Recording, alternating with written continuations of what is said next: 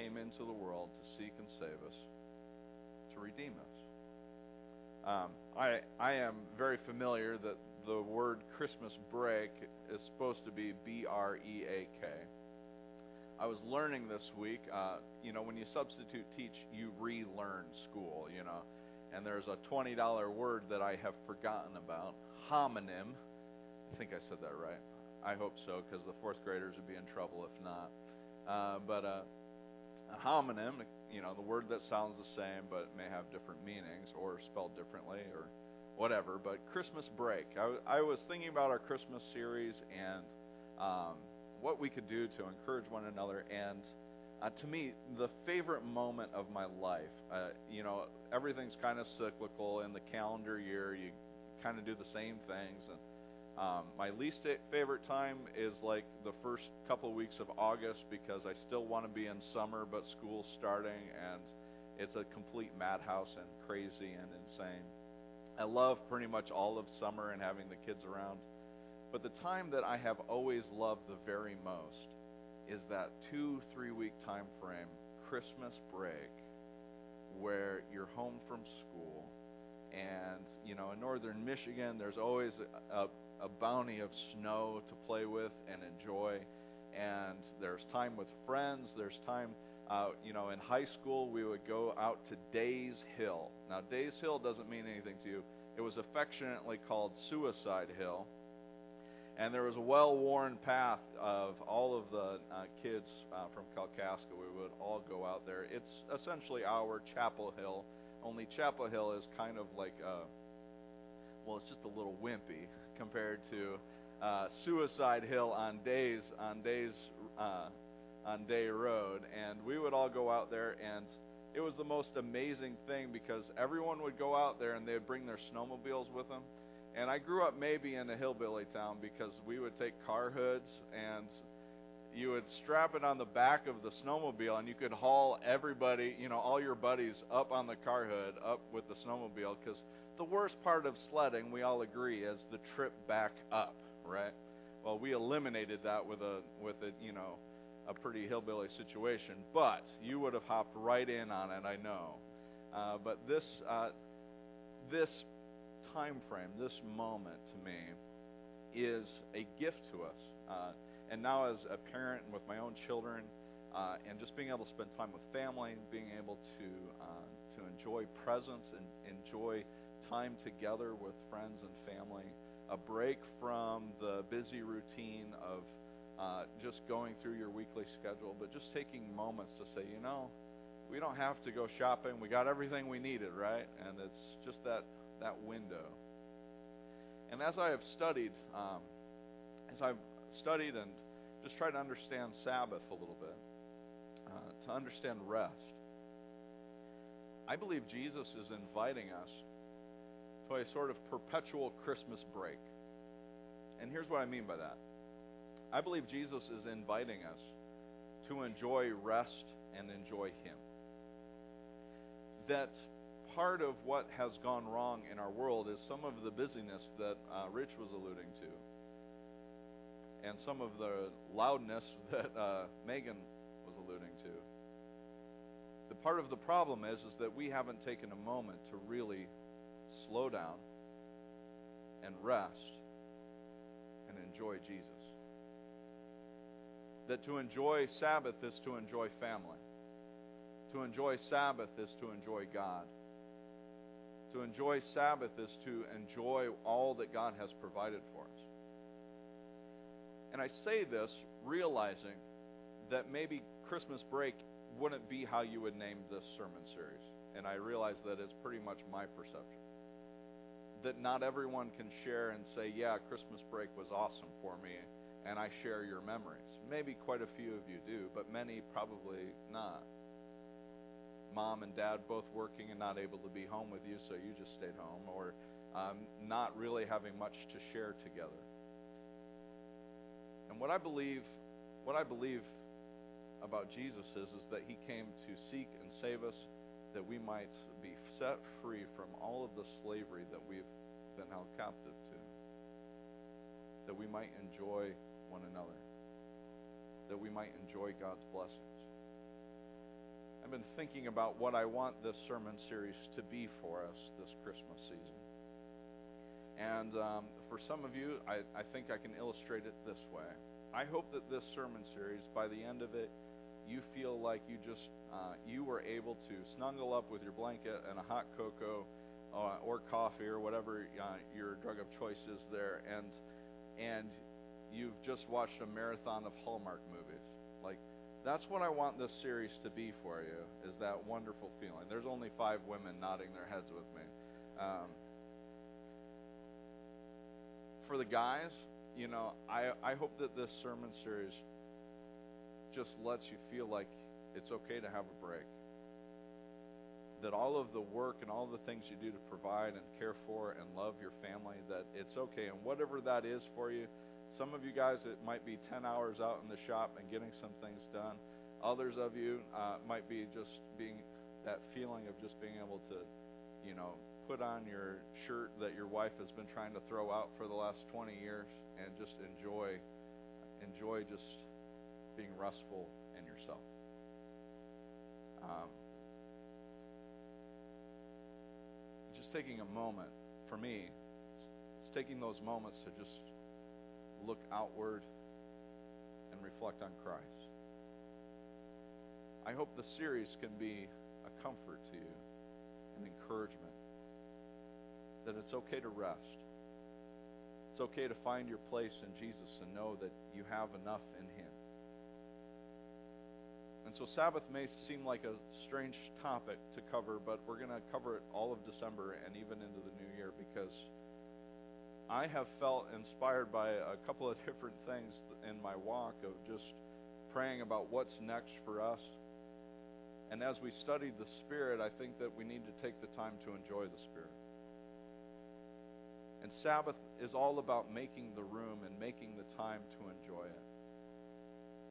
Uh, making time to enjoy Jesus and all that He's given us. And so I believe Sabbath is a gift. And um, like all gifts, some of them get used and some of them get stored away and we don't always use them. I think that I am an exceptional gift giver.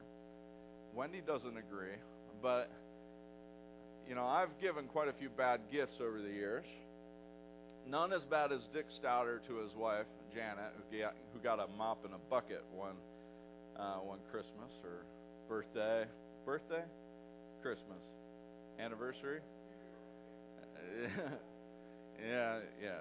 So uh, it was an anniversary, and it was amazing there were anniversaries after that. But uh, I wasn't that bad, but I... I I gave Wendy a paper shredder once. I mean, that's pretty. That's a pretty nice gift, you know. It's thoughtful. She was complaining about all the papers around the house that we had to get rid of. It's like, well, here's a paper shredder. Get to work. Uh, I know, ladies. I'm taken. The. Uh, oh, that's terrible. I'm sorry. Okay. So, I have improved. I have improved. I gave my wife a trip to see her best friend in Mexico. I had to take it away, but then we got it back. Um, and so we're we're going to do that. But uh, I feel like I'm improving. So I'm a, I feel like I'm improving in my gift giving. The thing that I really need to improve on is actually my gift receiving. Do you ever get a gift that you're kind of like, oh, gee, thanks? When we first moved here, bless your hearts. Uh, you know, Wendy and I, that bless your hearts is something you say before you, you know, you're going to, you know, be mean, right?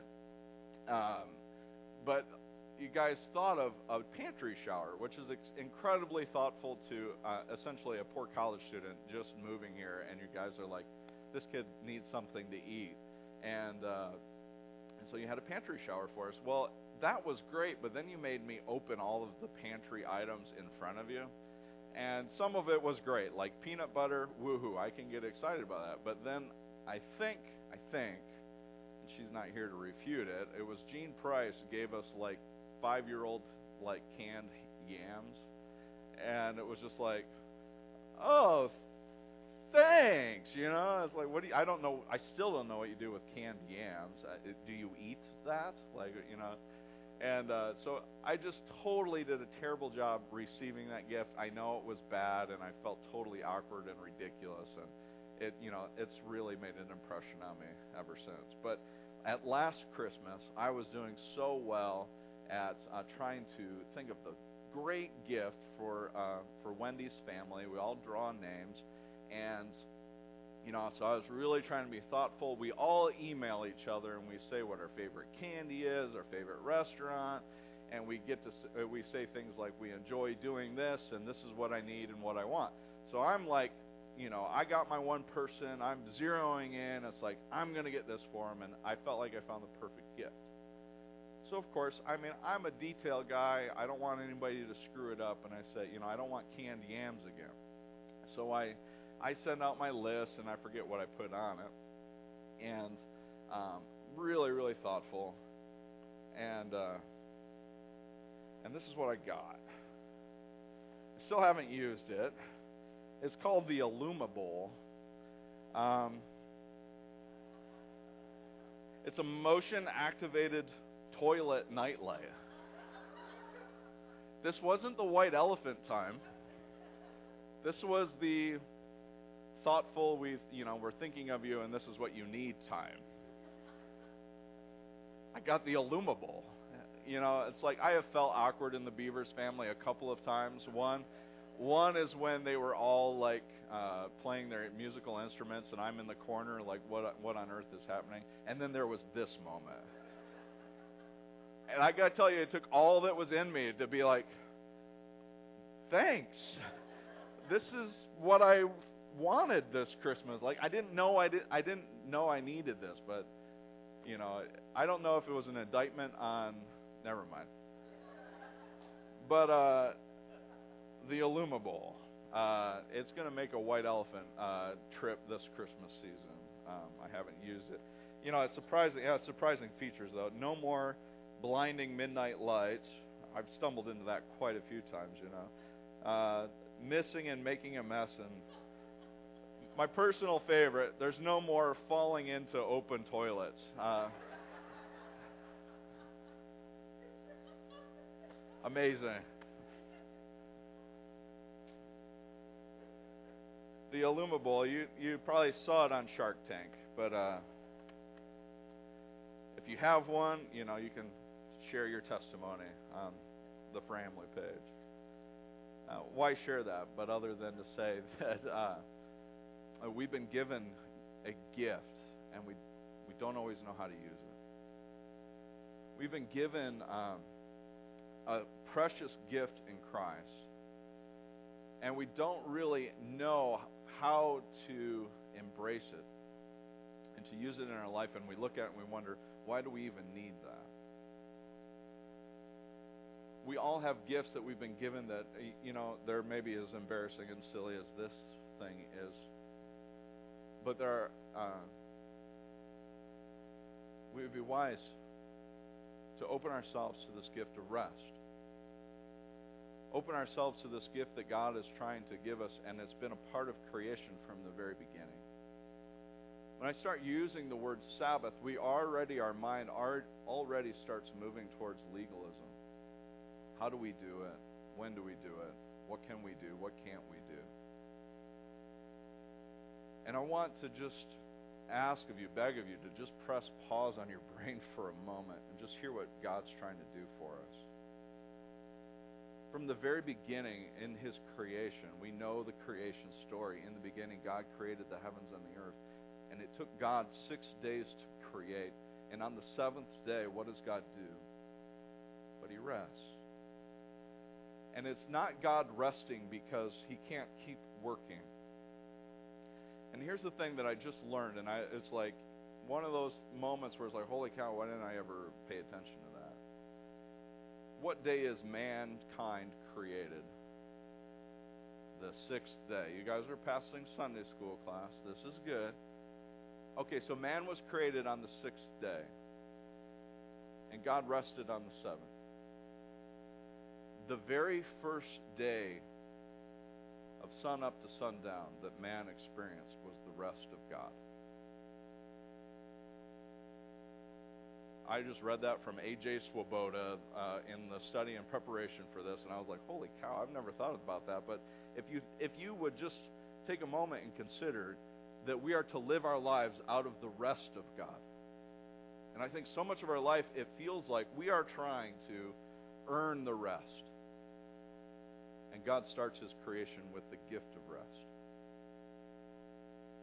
The more time I have spent thinking about my own mental health, my own anxiety, my own uh, walking through depression and understanding myself. The greatest gift God gives us is rest.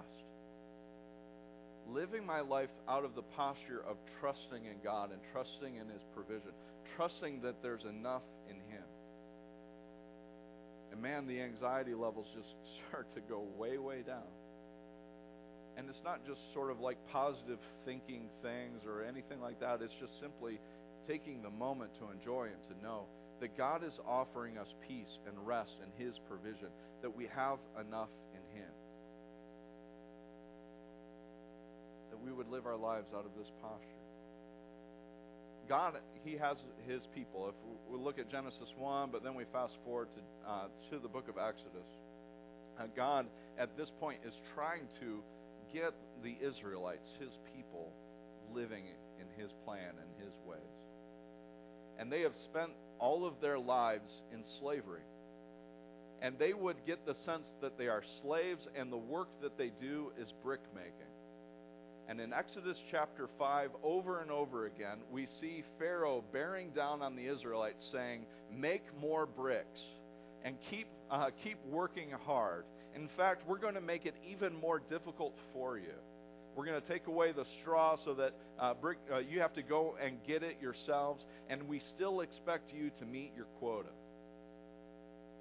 Maybe you live in a factory environment. Maybe you lived in data analysis, and the word quota, quota to you, or making you the business numbers reach what they need to be. Maybe that starts rising the sort of like anxiety within you where you have to meet the benchmarks that have been put in front of you. And the Israelites have known nothing but meeting their benchmarks for the last five hundred years, four hundred years, and, and God is calling them out of this. And He's saying, no more brick making. No more quotas, no more benchmarks. I want you to know that you have enough in Me. And the way God teaches the Israelites that they have enough in Him is by giving them Sabbath. And He said, every day when you guys wake up and they're wandering in the wilderness, and this is Exodus chapter sixteen, every day they're waking up and they're wandering in the wilderness, and God says to them, go out and gather for yourselves manna from heaven and get as much as you need, and by the afternoon it's going to be gone. So get up and get around and get what you need and trust Me. And some of them did and some of them didn't. Some gather up way more than they needed and they're going to store up for themselves, some for tomorrow. And they do just what they've always done, storing up for tomorrow. And it would all rot away. God would keep telling them, would you trust in Me for this moment? Trust in Me this day and know that there's enough for you today. There is enough for you. That you don't have to gather more and you don't have to keep going and going and going and reaching the benchmarks and reaching the quotas. If you would just gather enough for yourself today, you would know that I am providing for you. And He tells them and He teaches them in Exodus sixteen, He says, in, in anticipation of the Sabbath, on that one day, I want you, the day before, I want you to gather up a little bit more for the next day, and it will carry over. And God is providing a way for them to know and experience and trust in God's presence and His provision. God is enough. He would teach them in Exodus twenty in the Ten Commandments. And the Ten Commandments, the opening commandments, they are all about their posture towards God.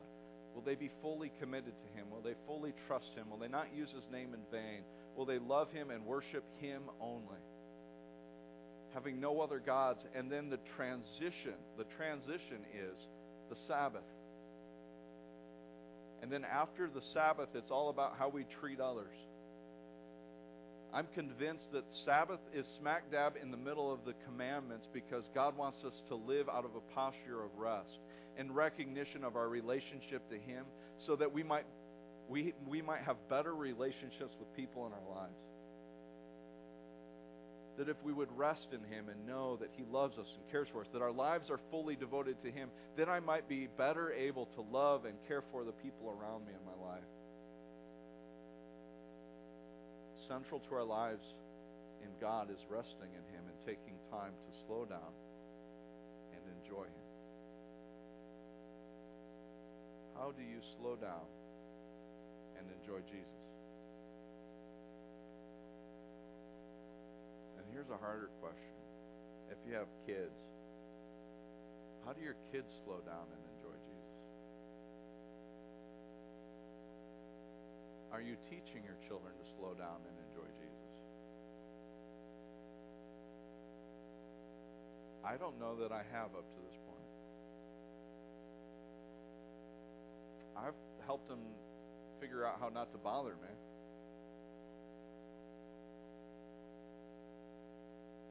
Have I taken the time to show them how to love Him? And maybe I'm being a little too self-deprecating. I mean, I'm not the worst. How do you take time for Jesus to enjoy Him? And I know that our brains hurry along and we think about all of the legalistic things. When do you have Sabbath? How do you do it? What don't you have? What do you have? How far can you go? Do you go to restaurants on a Sunday, or do you take the Chick-fil-A approach? When do you take time to slow down and enjoy Jesus? We want to throw all of these rules at it, and it undermines, I think, the gift. Legalism just sort of sucks the joy out of a gift that's being given to us, to, that's saying to us it's perfectly fine to say the word no. It's perfectly fine and okay for you to say no. I really, truly love and appreciate uh, a minister. He was a minister foremost, and he became an author and speaker later. His name's Eugene Peterson, and he, he wrote a book called The Contemplative Pastor. And I'm going to let you in on a little trade secret, and I don't want you to hold it against me, all right? But he says in the book that one of the things that he learned early on was to put an appointment with God, at least for a four-hour time frame, once a week. And he that time was for uh, time for him to pray and to spend time with God. And he had to do that because people would come up to him. And before he learned to do this, they would say, well, would you help us with this? And he would say, no, that's the time that I'm going to pray with God. And they would say to him, no, you can pray to God later. We need your help here. And so that happened to him enough times that the people were demanding of his schedule that he just started saying, I'm going to put an appointment with God at this time every every week. And this is what he learned to say. No, I'm sorry, I can't help you then. I have an appointment. And people stopped intruding on him. They stopped because no one was going to question the integrity of it. But isn't it an indictment on our own selves that time with God could be something rescheduled later? But an appointment, well, that sounds important. And there was nothing more important to Eugene than that moment and that time within his week to spend time with God and not to just push it away. I have much to learn from him, and I continue to read and try and be a better minister that way, that I would take time to enjoy Christ. Not as a work thing, not as an extra thing, but that I would just enjoy Him. And what I mean by Sabbath being the gift of being able to say no, you get to say no to things and make room and slow down so that you can experience and enjoy Jesus Christ. I believe that's the funda- one of the fundamental gifts that we are given in Christ, is that we can say no and we can slow down and spend time with Him. I wrote down a, a series of questions within uh, within uh, your sermon notes. How do you use this gift? It gets unused because we just don't seem to want to open it. We don't want to embrace the fact that we might need rest. I've listened to ministers, and they're absolutely foolish. They say, well, the devil doesn't take a day off, so I'm not going to. Like, really, is that your role model? Is that the guy you want to follow for your ministry advice? Go right on ahead, right?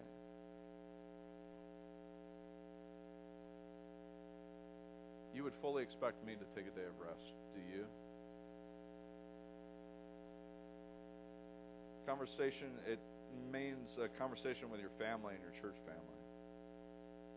What gives you rest and enjoyment? What helps you take time to enjoy God and His presence? Do you know what helps your children have time with God and enjoy Him? How can Sundays become more restful for you? Is there a different day in the week that would work better for you and your family? Are you too busy with extra extracurriculars that it's impossible to have a day of rest? When do you get to relax to enjoy God, enjoy His presence, and enjoy His people? Don't make it about what you can't do, but what you have space now to enjoy. And this is all rooted in the fundamental conviction that Christians, we believe Christ has given us everything. That Jesus has accomplished the greatest of works, that we might find rest and enjoyment in Him, that we may finally sit and rest in His strength and find our deepest joy and sincerest satisfaction in Him. Christ has opened up the way that we don't have to earn our salvation. Our salvation is given us. Jesus has opened up the way that we have the provision and love and grace and mercy of God before us. Do you enjoy His rest? Let's pray. Heavenly Father, we love You. And uh, we ask, God, that You please guard our hearts from uh, from legalism, of looking at this uh, series and time together about a list of rules of what we can and can't do to manage a relationship with You. And God, let us simply just see one step at a time how slowing down and turning our eyes and our hearts and our attention towards You would be good. God, we learned of Your Spirit and how good it is, and now we want to be open to it. Open to what You would say to us, how You would lead us in your, our lives, and how You would care for us as a community. So God, we take a moment to pause now.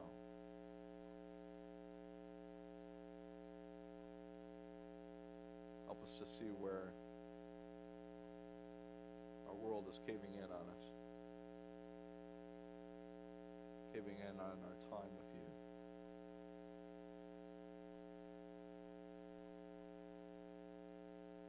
Convict us and help us to see You, to love You, walk with You in our lives. We love You, Lord. It's in Jesus' name. Amen. I uh, I ran a five K race once, one time, uh, maybe a couple times. But uh, the first time I was in college, I was you know I was a really you know great college eater. You know I mean I took full advantage of the eating plan, three square meals times two. You know. Uh, so I wasn't really in five K shape, but a girl asked me to run a five K, and it wasn't Wendy. Uh, but you know, when a, a cute girl asks you to do something, sometimes you're just kind of like, yeah, sure, you know, uh, especially when you're a college young man. And uh, so I was like, yeah, I'll run the five K race with you. And it was the Dino Dash in East Lansing. It supported the uh, the museum, you know, something I really cared about. And uh, And so I I found out a week before that we were going to do this race. And I was like, uh, okay. So I like I trained uh, through the week, and it got time for the race. And you know, I was standing next to her, and I was like, "We're going to do this together, right?" You know, she just bolted, and I was just like, "Okay, I guess I'm in this on my own." And I'm running along, running along, and uh, you know, at the mile marker one, there's a water station, and I'm dying, and so I just stop and I drink the water, and I'm just standing there for like a minute or two, and people are like staring at you, like, you know, what are you doing? And I was like, I'm taking a break, you know. And then I run to the next watering station, and I stop. It was at like mile marker two, and I stopped there for a while, and people are like, you know, you can keep running, right? Yeah, I'm not going to do that, you know, and I'm just taking my refreshment. And then, you know, at the end of the race, there was bagels, and I was, you know, it was glory, and it, it was awesome. You know, I stayed around for a while, took two or three, but that story is actually the reason why Wendy fell in love with me. Um, I don't know why, but uh, it was funny. We live in a world that tells us that we can find refreshment while we're running. And I didn't know it at the time, but I was saying something to the world that we need to give pause to our lives and find refreshment. And take a moment and say, what do we enjoy in Jesus? What do we have in Him? I promise you, if you would find rest and just find these windows where you take time to listen to God, He will find you, and He will meet you, and He'll bless you, and He'll encourage you, and He'll fill your spirit. And He will let you know that you are loved and you are treasured by Him. God is offering us rest.